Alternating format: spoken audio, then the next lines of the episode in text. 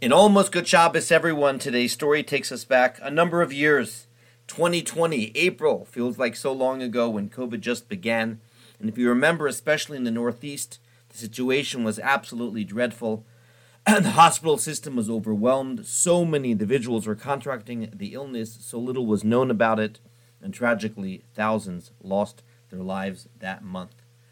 In New York at that time, there was an individual whose name was Isaac Gondinger. He's a New York businessman, and it was the first night of Passover. He led an expedited first Seder, and as soon as the afikoman was eaten, he ran to go check on his mother, finding her struggling with every single breath. Isaac rushes his mother to Cornell Hospital and uh, convinces one of the medical workers to allow him to stay with his mother until the morning. But as soon as morning comes, they enforce the strict policy at that time that absolutely no relatives were allowed in the hospitals whatsoever. There was so much worry at that time about carriers of corona. Um, before the second Seder, Isaac receives a call. Doctors are very anxious about her condition. They wanted to put her in a induced, uh, induced coma on a respirator. And Isaac, who he himself was an EMT, he was a member of the volunteer Hatzalah at that time. He was frantic. Stories were going around about how poor treatment individuals were getting, especially with absolutely no one to vouch for them. There was a shortage of doctors and nurses and beds and equipment. Most of all, a shortage of knowledge at that time. So many people were doing the wrong things. Hospitals could not deliver. And one of the tragedies was that many elderly passed away alone, not even having a loved one by their side to hold their hand and said farewell. And Isaac was faced with this horror. He pleaded with the hospital officials. He told them, oh, undergo every single test. You will have no worry. I'm not sick. I will not infect anyone. But of course, the answer was no. But Isaac did not take no for an answer. He saw it as his duty to be there for his mother during this time, and boy, was he going to come up with a way to fulfill this mitzvah. Isaac did some research, discovered that Cornell had a contract with a certain company that supplied nursing care to the hospital. He approaches the owner of the company and begs him to provide him with the credentials as a nurse so he could be admitted to his own mother's room as a private nurse. And of course, the owner of the company says, Are you Meshuggah? Are you crazy? Are you trying to do something illegal? Get out of here. What would it take to give me credentials as a nurse? You have to go to school, you have to get a degree. That takes years. What happens if someone knows the material but doesn't have the degree, he asks? Well, at that time, the owner of this private nursing company told him that something that only a few people in the field knew that because of the severe nursing shortage caused by COVID, New York State enacted a new law allowing an expedited procedure for certifying licensed practice nurses. And if someone took an online course and had the necessary knowledge, passes the exam, they could be hired as a nurse. This is what the Jewish son did out of love for his mother. He took food and water, locked himself in an office for three days and nights, not sleeping more than a few hours at a time. He studied and studied and studied and did the online courses for the LPN in three days. Of course, he was an EMT that helped with that as well.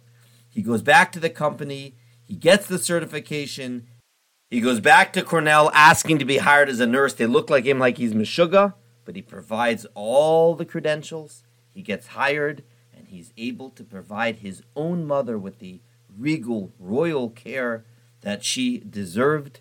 Three weeks later, she began to breathe on her own, came out of her coma. When she opens her eyes for the first time since Passover, she sees her beloved son dressed in the garb of a nurse by her bedside. Two and a half months later, she comes home after making a full recovery. And I love this story because it's a story of someone who refused to come to terms with the situation. He refused to believe there was no solution. He saw opportunity, he saw possibility. The question was just how, and he found a way how.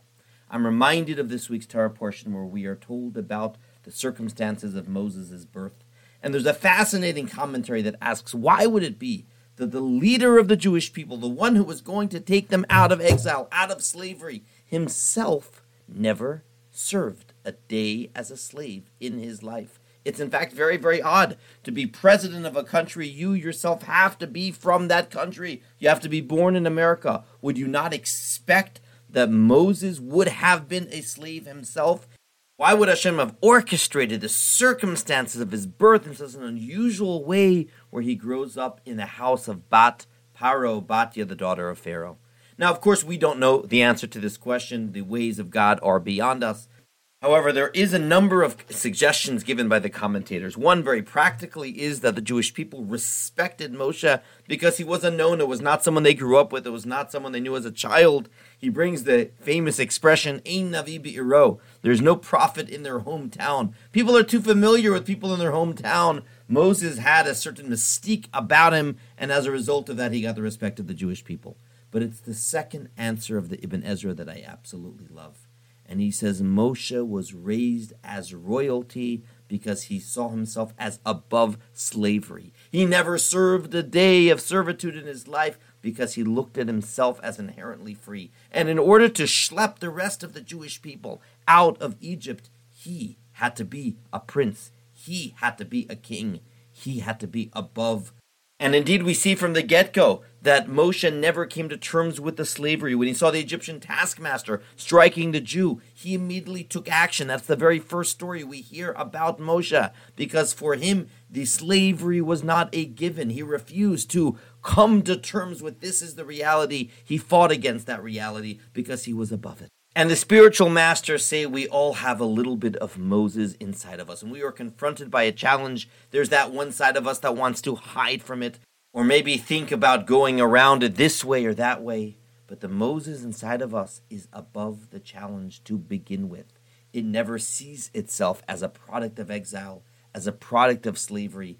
Like Isaac in the story above, it won't take no as an answer. And when we have the opportunity to do a mitzvah in our life, that is the time to summon up Moses inside of us, our neshama, our godly core.